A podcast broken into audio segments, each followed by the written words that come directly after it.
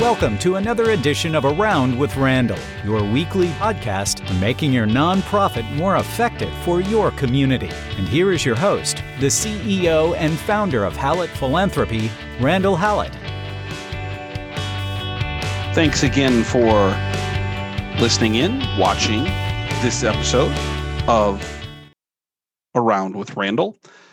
Today's special edition, short version, but a continuation of a request about a view of great philanthropists. And while there are a number to choose from, some who have incredible name recognition, we're looking at some of those that maybe don't get the recognition that they deserve, particularly in the United States, and most importantly, what we can learn from them. And today we want to talk about Azim Premji. And for most listening to this podcast, watching this podcast, your comment is Who in the world is that? This is the greatest philanthropist in the country of India. There is no question historically that the United States has led the world in not only the numbers, not only the direction, not only the the nuances and kind of the cutting edge thought process of philanthropy, but that doesn't make America the single holder of the idea of helping others, which is really the essence of the word of philanthropy love of humankind, mankind. Azim Premji took over his father's company at age 21 in 1968. Originally, the company, founded in 1946, as mentioned by his father, was an agricultural company, a vegetable oil company to start. And at a very young age, at the passing of his father, he was asked to take the mantle of the company. Interestingly enough, in the early 1980s, he sat down with his leaders and said, we're going to make a, a pretty radical change to our company. We're going to get into technology. I mean, that's kind of staggering thinking about going from agricultural products to saying we're going to go into technology. What's interesting is is that there are those who have known him for a long time who have commented they're pretty much sure he knew nothing about technology at the time. This was not Mr. Technology like a Bill Gates who uh, or, or, Steve Jobs or a Steve or a, a, a Wozniak who a Woz who was in their garage doing technology. He could see what the future behold. He changed his entire company, and as a result, became one of the wealthiest men in the world.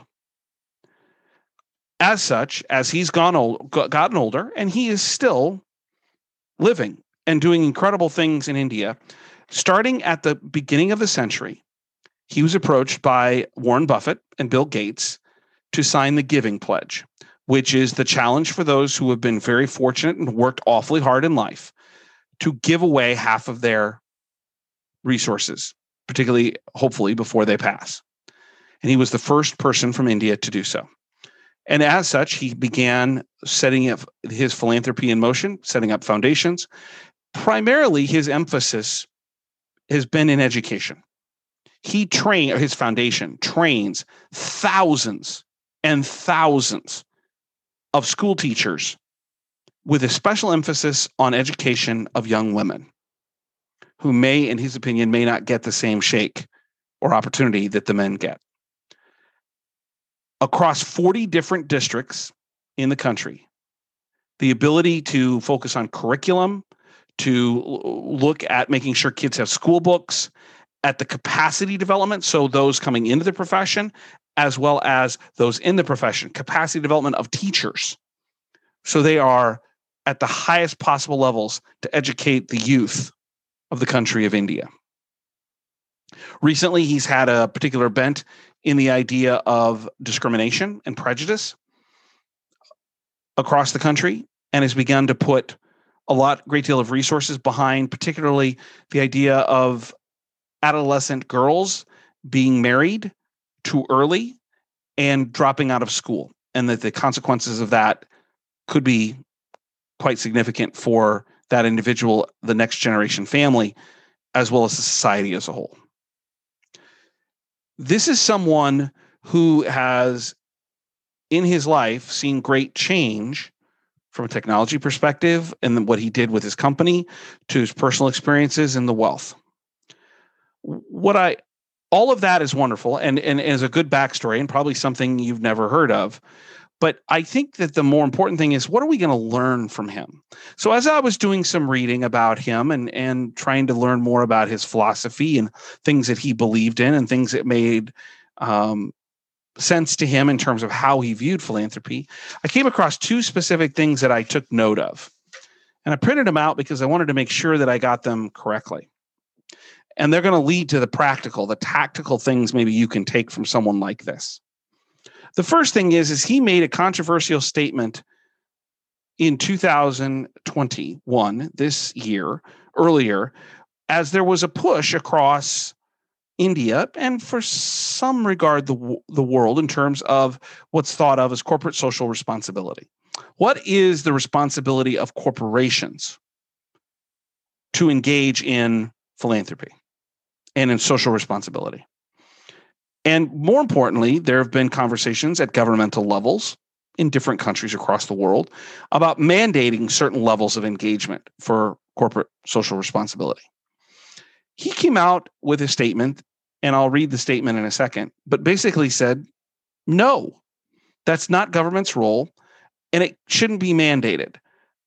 But yet, because of his unbelievable generosity in transitioning billions and billions and billions of dollars.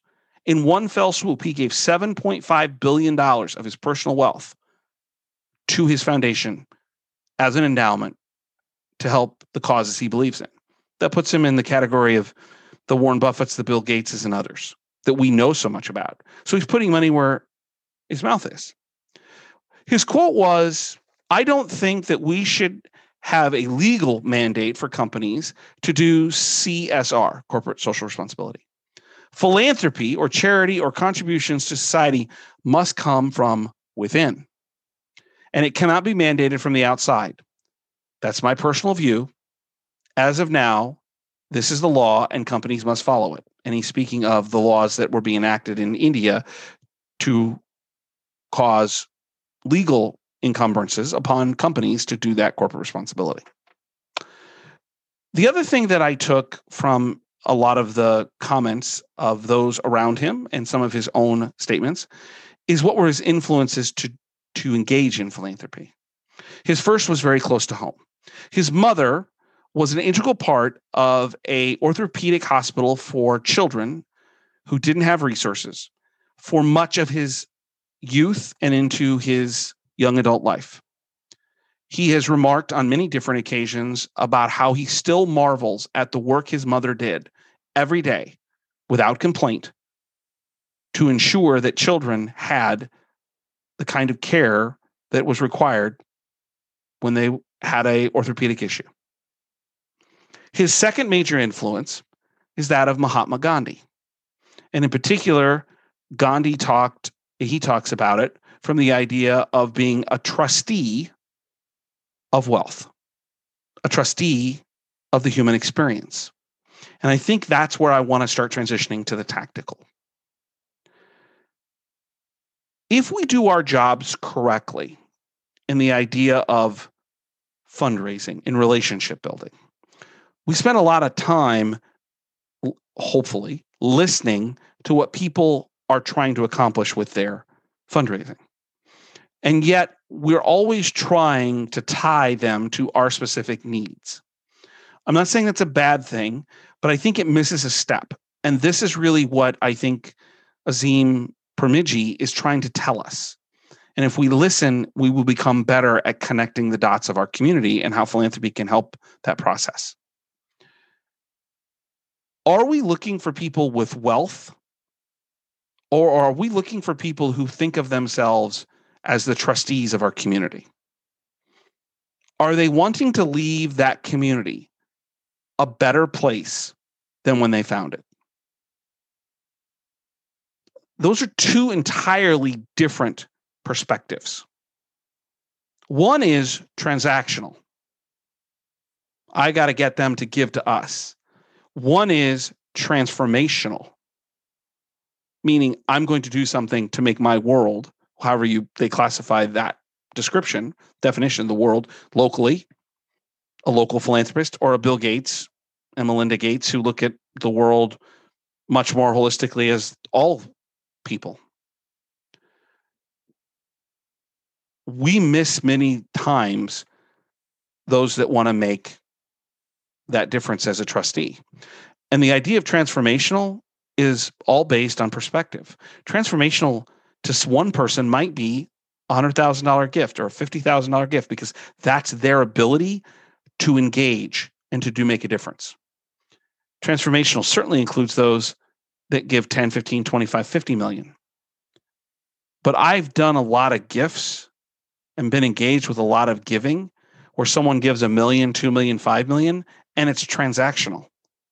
But yet, the most important gift I ever was a part of was a $20 gift early, early, early on in my career, where a mother gave $5 every month from every month's grocery money because the school that I represented had given her son a full scholarship. It was transformational in her mind. She saw our organization and her philanthropy as a trustee of her son and his future and of the community. As a gift officer, as a nonprofit, are you looking for the people who are trustees?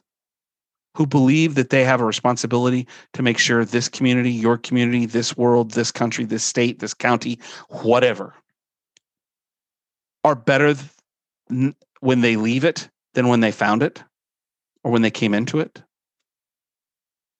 If we spent more time thinking about that, we'd build deeper relationships. That's not to say that there are going to be times where the things we need and want may not match up with what they want to do as philanthropists. But if we do this correctly, if we ask the right questions, why is philanthropy important to you? Why is it you're giving to us? Why is it you give here in this community? What is your vision for this community? I have a client who has an amazing donor and advocate and and uh, donor, advocate, volunteer who talks about this idea of trustee, but he doesn't use that word. What he talks about is I have a responsibility because somebody did this before me and somebody's going to have to do it after me. He views himself as the bridge between before and after. Are we listening to things like Azim Premji are telling us? The idea of being a trustee, of wanting a better life for the people around them, for their country, for their community. So the tactical advice is ask it a little different question and make sure you're listening for a little bit different answer. And you'll find those that want you to help them be that trustee. Don't forget the website's there, great blogs, two, three a week on different things that we see in this community in terms of the nonprofit world. 90 second reads. Hope you check them out at hallettphilanthropy.com. Hope you will subscribe, leave a comment, download, share with a friend if you think this podcast has worth. You can always reach out to me at podcast at hallettphilanthropy.com.